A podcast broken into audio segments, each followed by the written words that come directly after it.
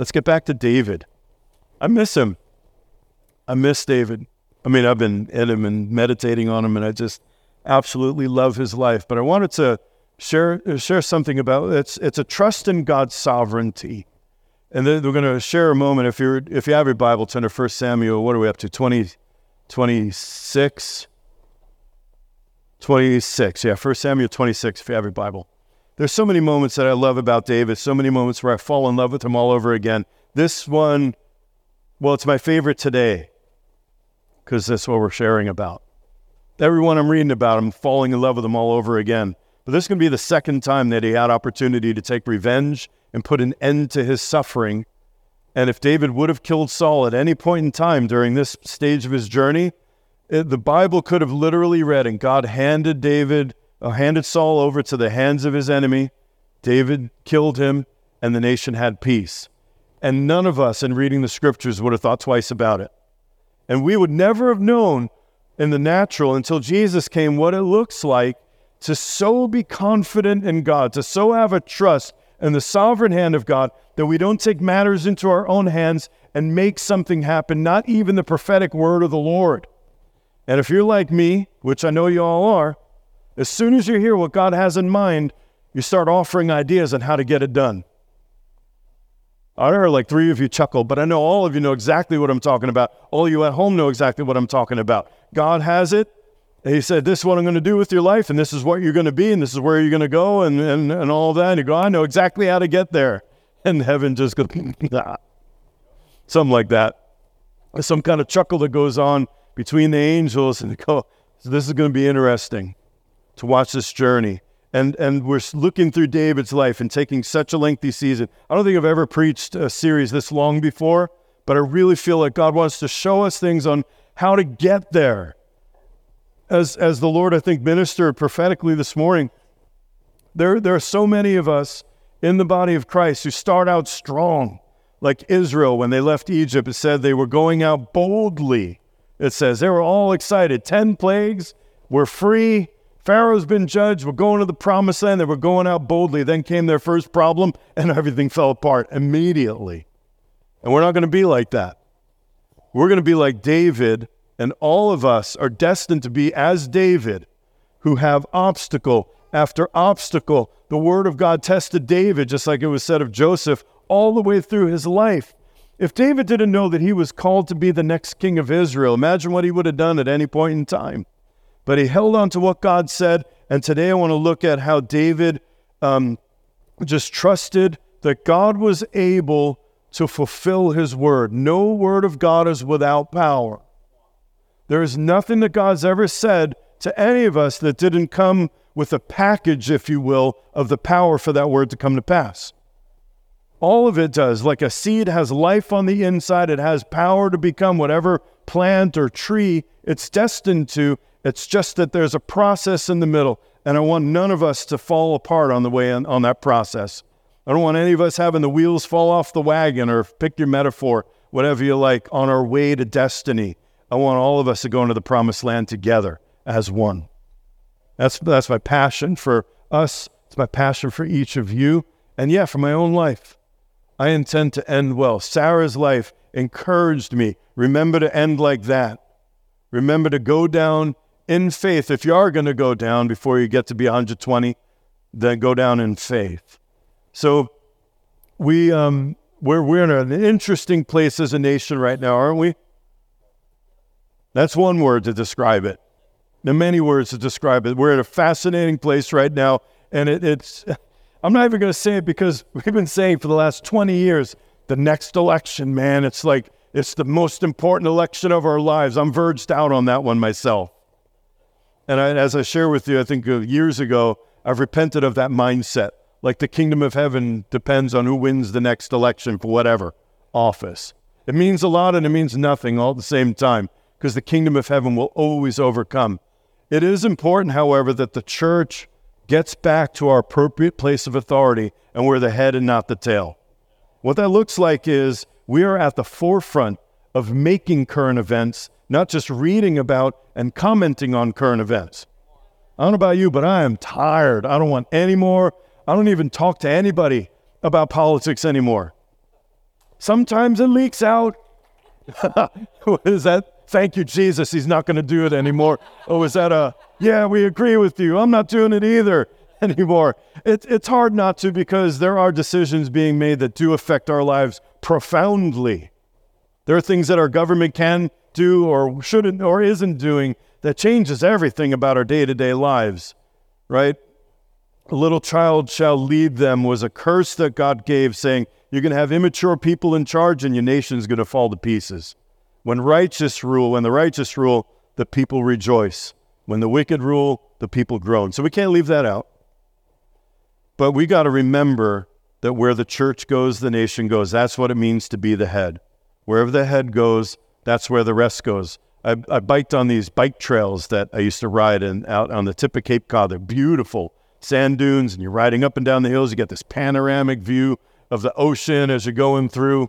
And, and on at least four of the hills, about halfway up, I got off my bike because I'm not 17 and they're really steep.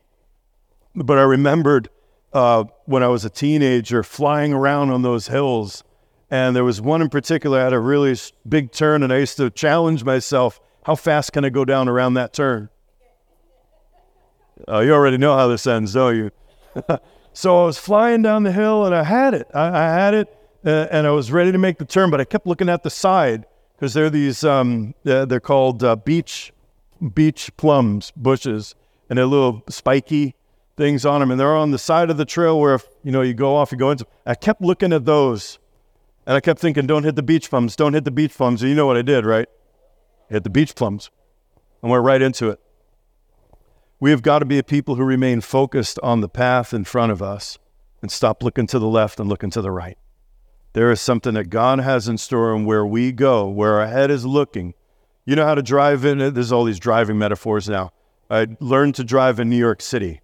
It's like here in town, you know, on the on the side streets here, they're two way, but everybody stops. Like there's room for two trucks to pass each other but people will pull over and let your little, you know, your little mini car go go through because you know because people like that much space between the cars. So where I learned to drive, you got this much space between your mirror and your neighbor's mirror. All the Philly people said amen. So I learned when you're driving through those Jersey barriers, you know, they're um, they're. I was going to make a comment about Jersey, but I'm not. Just be quiet. Stop. Get back. Get away. All right. So what you got to do is not look at the Jersey barriers. You have to look at the road in front of you. If you look at the Jersey barriers, your car begins to drift into it. That's what it means to be the head. In the body of Christ, we've been looking at too many different things instead of fixing our eyes on Jesus and remembering what our role is and how the nation will follow wherever we go. So we want to have leaders, right? We would like to have people in governmental authority. We want people in authority in our churches, in our communities, in our schools. We want people of authority who are after God's heart but that's going to require the people to be after the same thing. That's why a moment of consecration, like we just did this morning, is so important.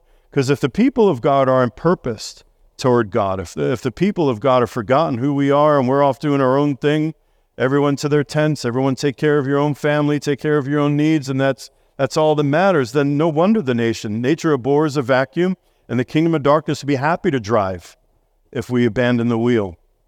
And so David, as he walked through his journey, just manifested this in such a profound way. So let's look at 1 Samuel 26. This is, um, I'll, I'll catch up on the story in a week or two. We'll, we'll do a summary to get everybody on board. But it says, Then the Ziphites came to Saul at Gibeah, saying, Is not David hiding on the hill of Hachilah, which is before Jeshimon? Those Ziphites, man, they are the worst rats. And I'm like, why you got to go tell them? It's like you ever play hide and seek, and and somebody like tells the guy who's it where you're hiding. That's the Ziphites. It's like that's all they do. That's the only purpose they have in the scriptures to tell Saul where David's hiding. Uh, they just irritate me. I'm sure they were nice people, but anyway. So Saul arose and went down to the wilderness of Ziph, having with him three thousand chosen men of Israel. A search for David in the wilderness of Ziph. As Saul camped in the hill of Hachilah, which is before Jeshimon, beside the road, and David was uh, was staying in the wilderness. When he saw that Saul came after him in the wilderness, David sent out spies, and he knew that Saul was definitely coming. So David then arose and came to the place where Saul had camped. And David saw the place where Saul lay, and Abner the son of Ner, the commander of his army, and Saul was lying in the circle of the camp, and the people were camped around him. So David said to Ahimelech the Hittite and Abishai the son of Zeruiah, Joab's brother, so this is Joab's nephew, who will go down with me to Saul in the camp? And Abishai said, Oh, I'll go down with you. And you'll see why in a moment. David and Abishai came to the people by night, and behold, Saul lay sleeping inside the circle of the camp with his spear stuck in the ground at his head, and Abner and the people were lying around him. You know, one red flag for leadership. I'm saying this because who here is called to leadership? Mm-hmm. It's not enough hands. Who's called to leadership? There you go. You have Christ in you, right? Christ in you is always in charge.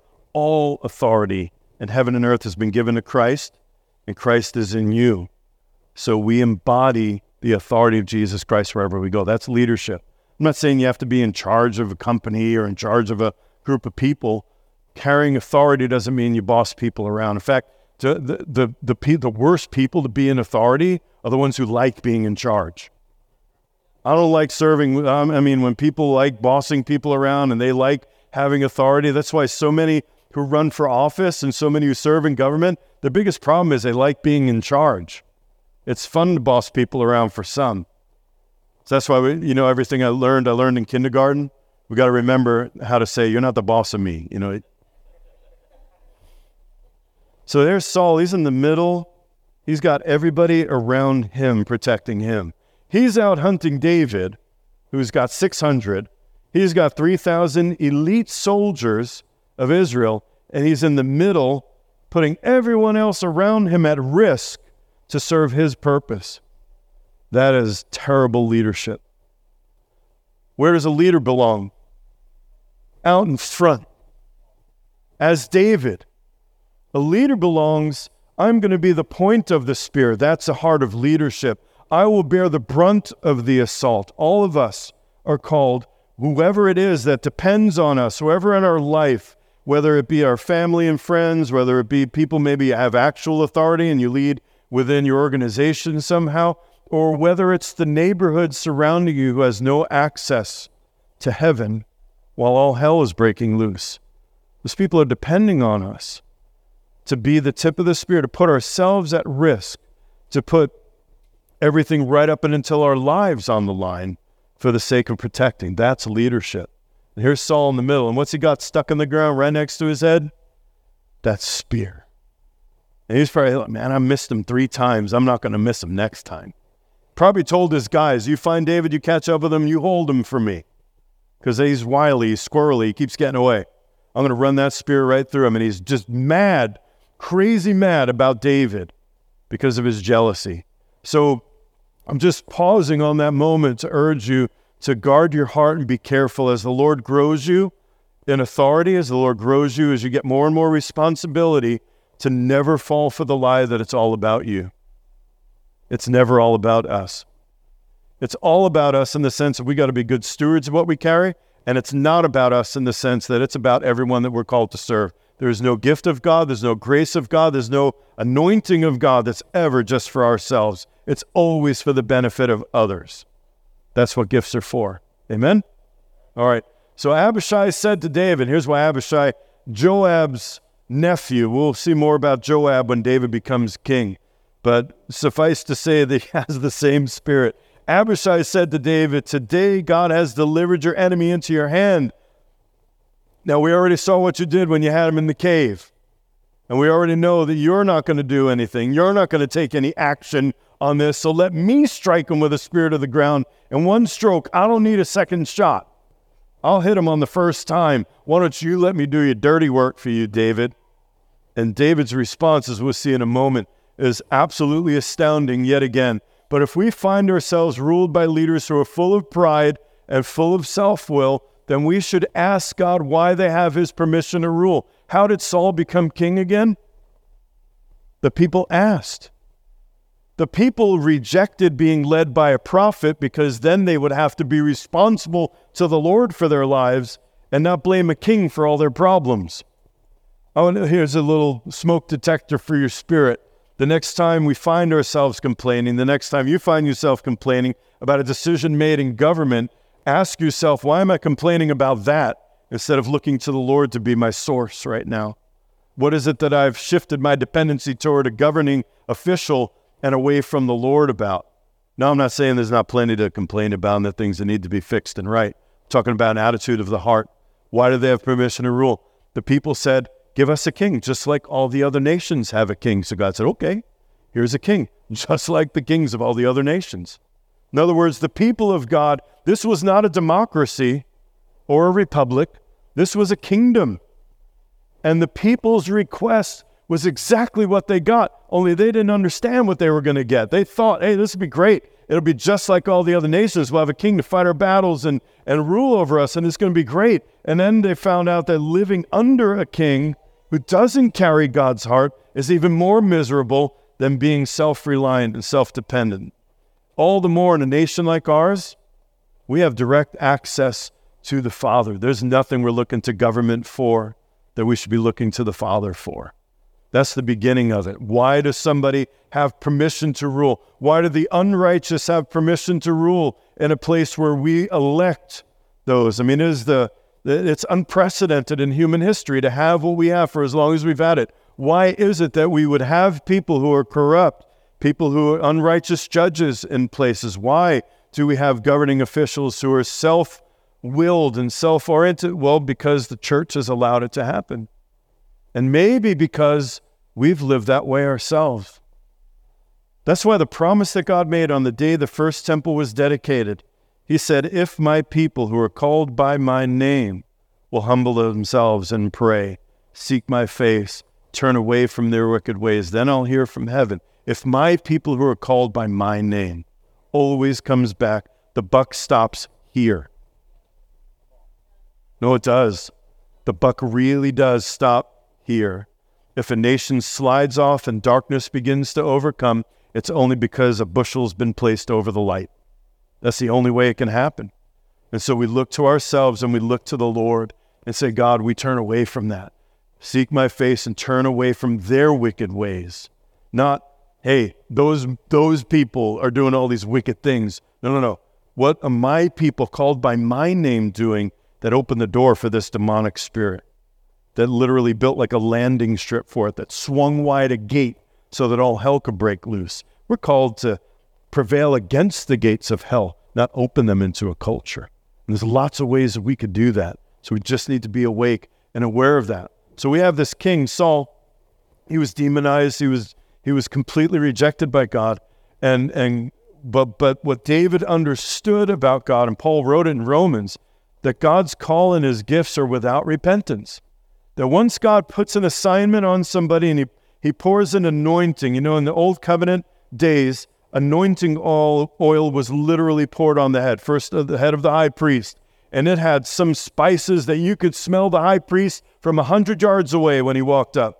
Because that anointing's on him. You cannot get that smell out of those garments. You just can't.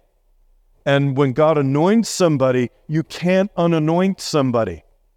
And God does not unanoint somebody. That's the, the reason why we have people that seem to have an anointing to mislead people because they were given and anointed for leadership, and God didn't withdraw it just because they took that gift and anointing and are using it for darkness. It happens all the time. Look throughout the scriptures, it happens all the time. And it's happening right here in the story that we're going through. Saul is still anointed king. And until that man dies, he is going to be king of Israel. God's call and his gifts are without repentance. So we are never called to remove a leader by usurping his or her authority. Usurping means to do it by illegal means, meaning we use the tools of darkness to accomplish a purpose that we believe is for the kingdom of light. Well, how do I know if somebody's anointed of God or not? How do I know if, you know, this guy's anointed and this guy's not anointed by God? And maybe there is no way of knowing. Maybe we just have to be content to say God's sovereign enough, as David will do in a moment, to remove that person himself without us using illegal means to accomplish it. I, I can name somebody who is in David's genealogy just a few generations later, who all the people thought this one is not anointed by God. This one is a false prophet, a false teacher, a false Messiah, and he deserves death because of that. And, and the judgment of all the people was in agreement. They spoke with one voice crucify him. They all agreed, and that was Jesus Christ. It is so important that we honor what God honors and be like David. There is, however, a legal way in every system of government for leaders to be removed. There is. In our nation, all the more. And our entire Constitution, by the way, is set up just to add this protection into government that the government will always be required to serve the people. And there is a legal way to do it. There's a legal way to remove a president, a senator, anybody, a Supreme Court judge can be impeached. They can all be removed from office, but there's a legal way to go about it, or there's a way to get it done quicker where we partner with the kingdom of darkness. Now, know I just started, I slipped into talking about government again, but this is vital that we are the people who recognize if there's a problem in government, that's not where we look to the answer for the reason why there's a problem there. We look and say, Lord, what have we done to open the door for this? Have we been silent? Have we been neglectful? in moving the kingdom of heaven forward? Have we neglected in the place of prayer? Have we failed to make a place? Have we not prioritized the place of prayer and the place of worship to say, Come, we desire you? We say, Blessed is the nation whose God is the Lord, and we're going to live our lives accordingly. Maybe what have we done that's allowed the enemy to move in where we should have been occupying that territory? It's where it always begins. We don't want to partner with the kingdom of darkness. So the spirit of usurping is when we say, we don't like what you're doing, and we are going to do whatever it takes, legal or illegal, to remove you from that. If David would have taken action against Saul right now, well, he would have invited a spirit into his own kingship, and he would have been partnering with the kingdom of darkness to accomplish the purposes of God. How does that end? That never ends well. How many of you have experienced that personally? There are many ways to undermine a leader, and not all of them involve a violent revolt. Most of the time, we use our mouths or we use our keypad on our favorite social media site, and we cut down people in authority. And then don't don't be mistaken. It's not just the government government that we're talking about. We do it to our bosses. We do it to our parents. We do it to uh, church leaders. We we do it to people in authority all the time. So if we don't want that kind of spirit ruling over a nation, we've got to repent of it first in our own lives and have the kind of respect for what God has anointed. God's call and his gifts are without repentance. So take a look at David's response to it. Verse 9, David says to Abishai, Don't destroy him, for who can stretch out his hand against the Lord's anointed and be without guilt?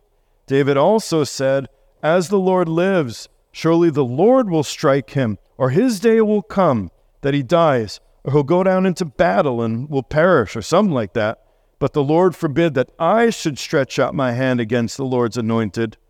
But take his spear and take his jug of water and let's go. And the way the story ends is that David yells, he wakes everybody up, he yells out to um, Abner, and he says, Hey, Abner, what are you doing sleeping? You failed, and you're, you're the king's bodyguard. And look, I have his spear and his jug from right next to his head. You're sleeping on the job. Now, in fairness to Abner, it does say that the Lord gave them a deep sleep. So we'll give the guy a break for a moment. But David's point was, dude, you just failed in your job. You deserve to be put to death for that. And he calls out to Saul and they have another one of these weird psychotic conversations where Saul, oh, my son David, do I love and want to kill with my spear that I carried all these miles just so I could run it right through you again. You're you're righteous and I'm not. He's he's but just bipolar anyway. It's just a real mess with with this man. But the only proper way to come into our kingdom call and authority is to remain humble and always serving and remember that promotion comes from the Lord. This is what David did. David had, he could still probably smell the anointing from when that prophet poured it over his head. And he knows I am going to be king.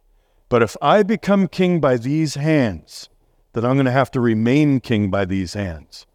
If I usurp the authority of the present king, I've just opened the door to be usurped myself. Because as a man sows, so shall he reap.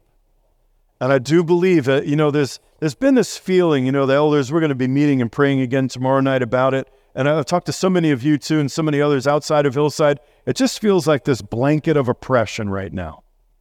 And I know most of us are experiencing it. It just feels like, I don't know, I don't know any other term to use, but it feels like a damp, heavy blanket.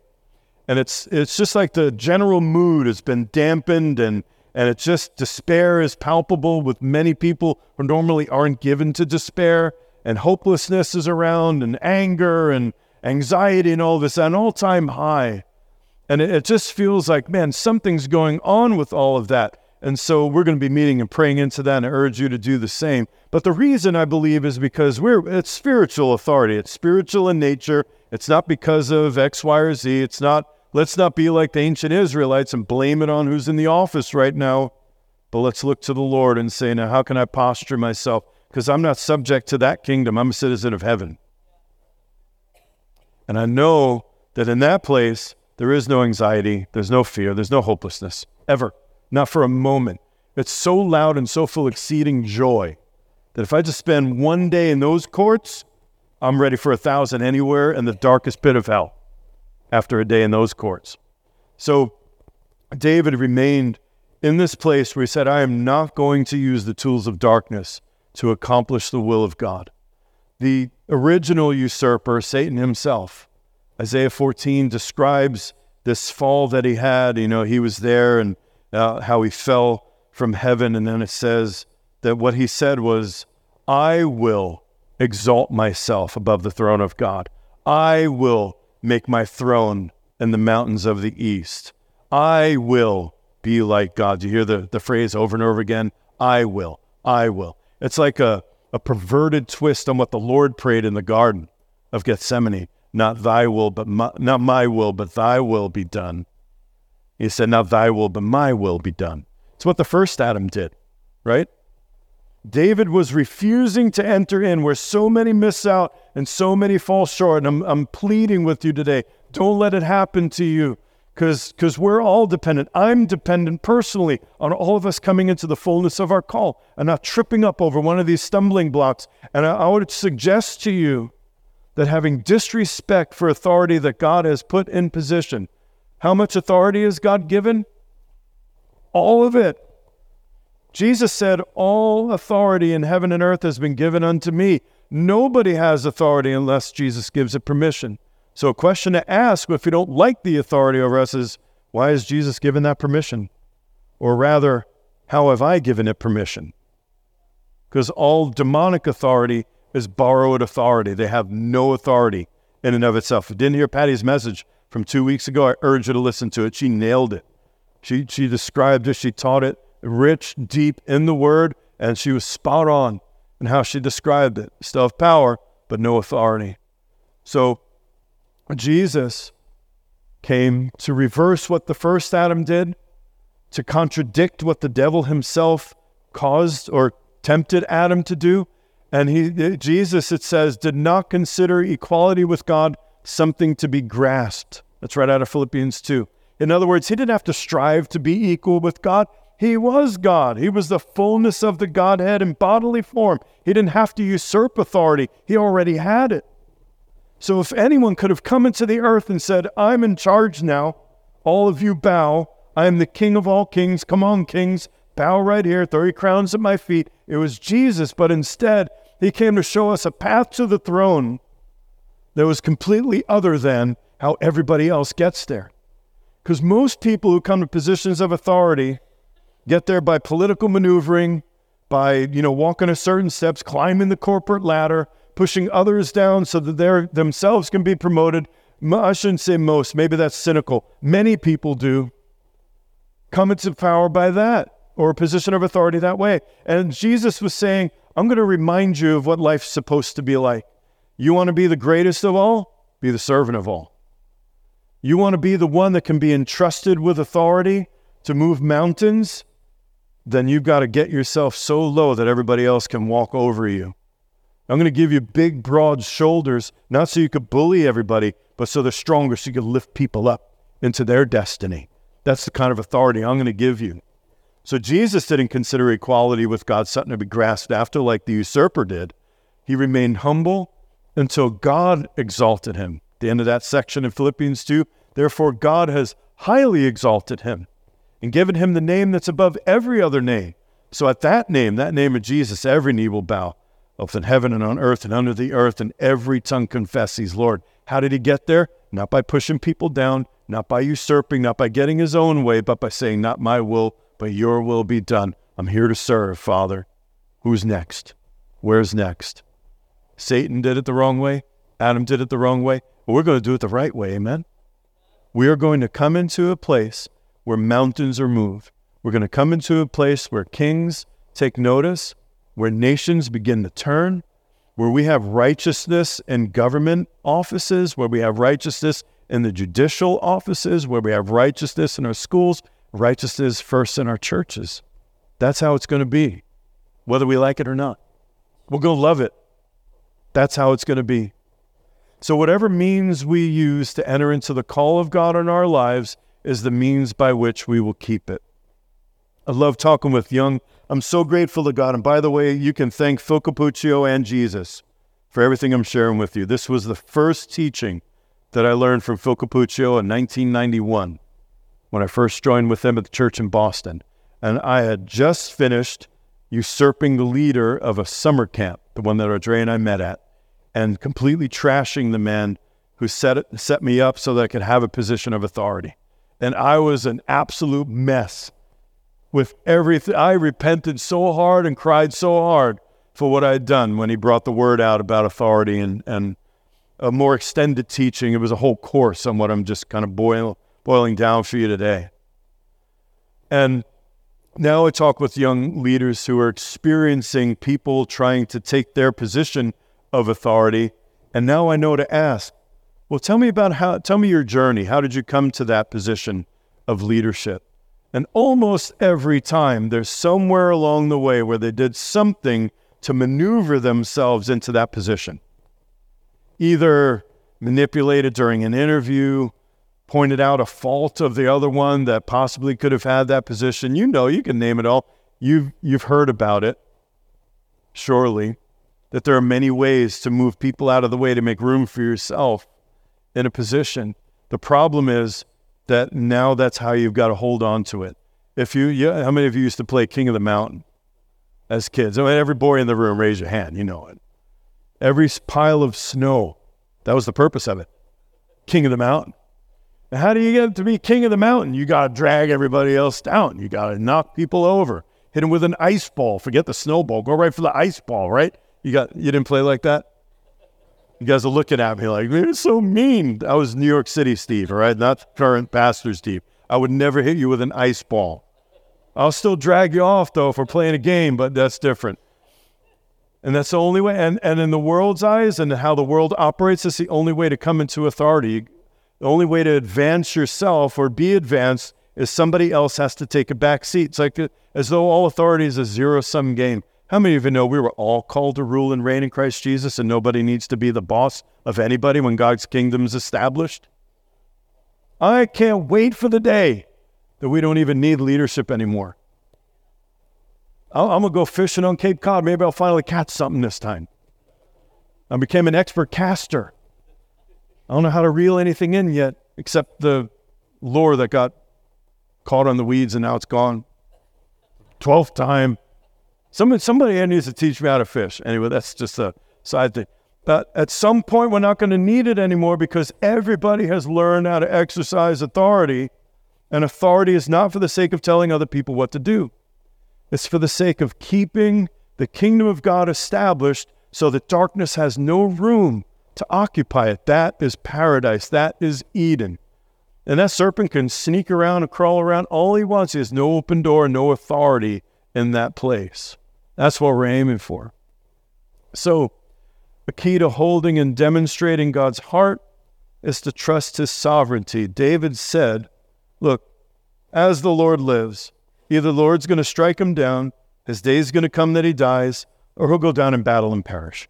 God's got a way. I don't know how he's going to do it. I thought I knew.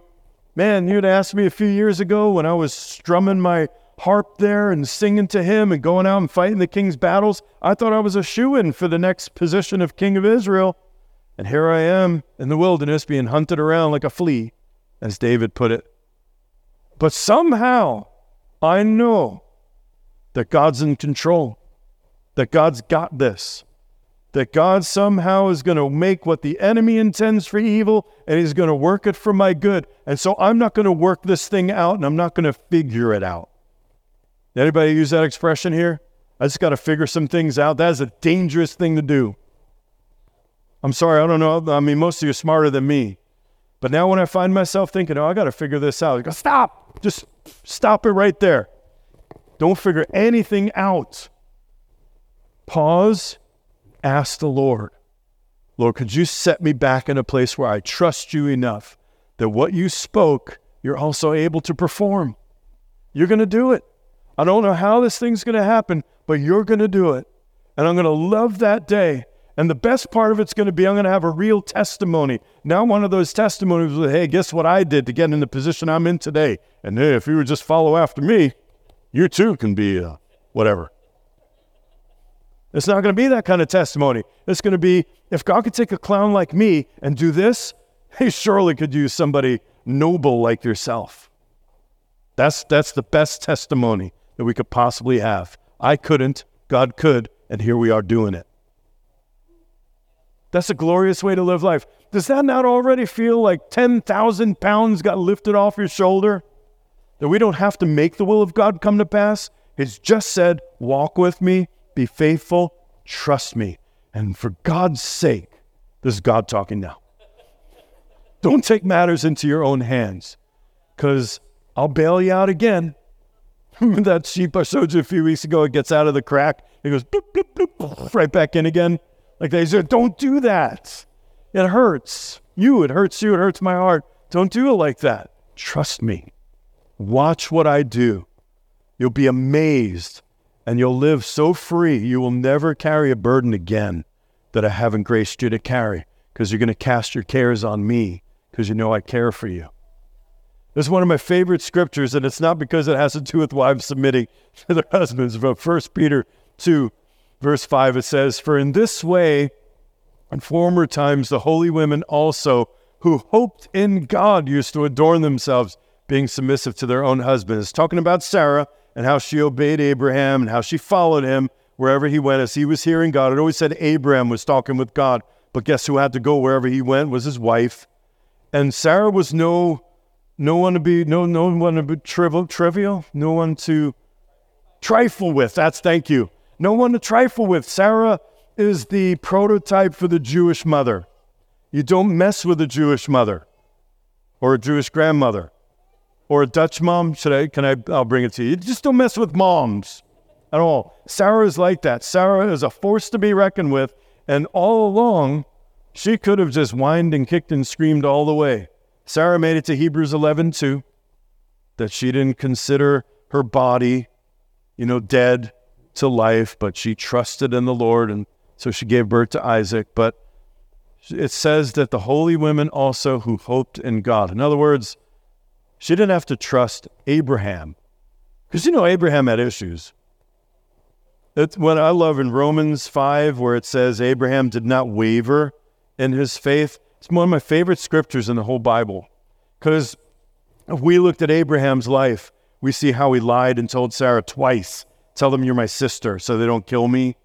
You know, and then the whole Ishmael thing, which, I mean, he could have blamed Sarah because it was her idea, but, but he, you know, he had a kid that became big problems, still to this day. He had all kinds of issues like that. So Sarah's following Abraham, and the reason why she could follow him was because she could trust God to use even a man with faults to lead her. You could trust God. You know what the, the reason why God uses leaders who have problems and faults and even sin, it's because the only kind he has to work with. I mean, that's reality, right? So we don't follow a leader because they are deemed in whatever judgment we have as well, you're honorable enough that I can honor you now, or you're trustworthy enough that I can trust you now. Trusting your leadership because God put you in that place, and I trust God even if I don't feel like I can trust you. Now, that is David. That's having a heart like God's. A heart like God's says, I have such a confidence in God that I can stay with, like Daniel did, a king who thinks he's God minister to him because I trust God so much that I'll never get caught up in whatever his nonsense is. I can still serve the Lord even in a demonic place like this. That's trusting in God's sovereignty. So, the key to holding, demonstrating God's heart toward mercy, as David did, is to trust his sovereignty. I want to read a psalm over us that David wrote during this season, probably of his life. It is a Psalm of David, but it doesn't say when he wrote this one, but it, it probably reads like a wilderness psalm. And I want to um, just invite you to close your eyes for a second and absorb this and make David's cry. Now, this is David in the season he's in right now, as we're reading his life story, in the middle of his season. How did David do it? How could David have such a confidence in God that he could let his oppressor go free, knowing full well he's still got a spear and he's not afraid to use it. And now he's got 3,000 elite soldiers hunting him down. How could he let him go when he had had opportunity to take care of business? This is how. This is David's heart, and I urge you to absorb it as your heart so that we'll never find ourselves as those who try to usurp authority that God's given, but rather take authority so that God can give authority to someone who will rule righteously. The Lord is my light and my salvation. Whom shall I fear? The Lord is the defense of my life. Whom shall I dread? When evildoers came upon me to devour my flesh, my adversaries and my enemies, they stumbled and fell. Though a whole host encamp around me, my heart will not fear. Though war arise against me, in spite of this, I shall be confident. There's just one thing I've asked from the Lord, and that I may seek Make this your prayer that I may dwell in the house of the Lord all the days of my life, to behold the beauty of the Lord and to meditate in his temple. For in the day of trouble, he'll conceal me in his tabernacle. In the secret place of his tent, he'll hide me. He'll lift me up on a rock. And now my head will be lifted up above my enemies around me, and I will offer in his tent sacrifices with shouts of joy, I will sing, oh yeah, I will sing praises to the Lord. When you said, Seek my face, my heart said, Yes, Lord, your face, O Lord, I shall seek. Don't hide your face from me. Don't turn your servant away in anger. You've been my help. Don't abandon me or forsaken me, O God of my salvation, for my father and my mother may have forsaken me. But the Lord will take me up. Teach me your way, O Lord, and lead me in a level path because of my foes. Do not deliver me over to the desire of my adversaries, for false witnesses have risen against me, and such as breathe out violence. I would have despaired unless I had believed that I would see the goodness of the Lord in the land of the living. Finally, a final exhortation wait for the Lord. Be strong, let your heart take courage. Yes, wait for the Lord. Would you please stand on your feet? I want to proclaim that over you before we go and urge you to do it. Wait for the Lord, be strong, and let your heart take courage. The lion of the tribe of Judah lives inside of you. So let your heart receive the courage that lives inside of you. Let it make your way from your inner man and your spirit man to your very heart itself so that you'll go from this place bold and courageous and ready to go into whatever situations are waiting for you when you walk out of these doors. May the Lord anoint you to bring good news in those places and continue to be the light of the world everywhere you go. Amen. Amen. I love you guys.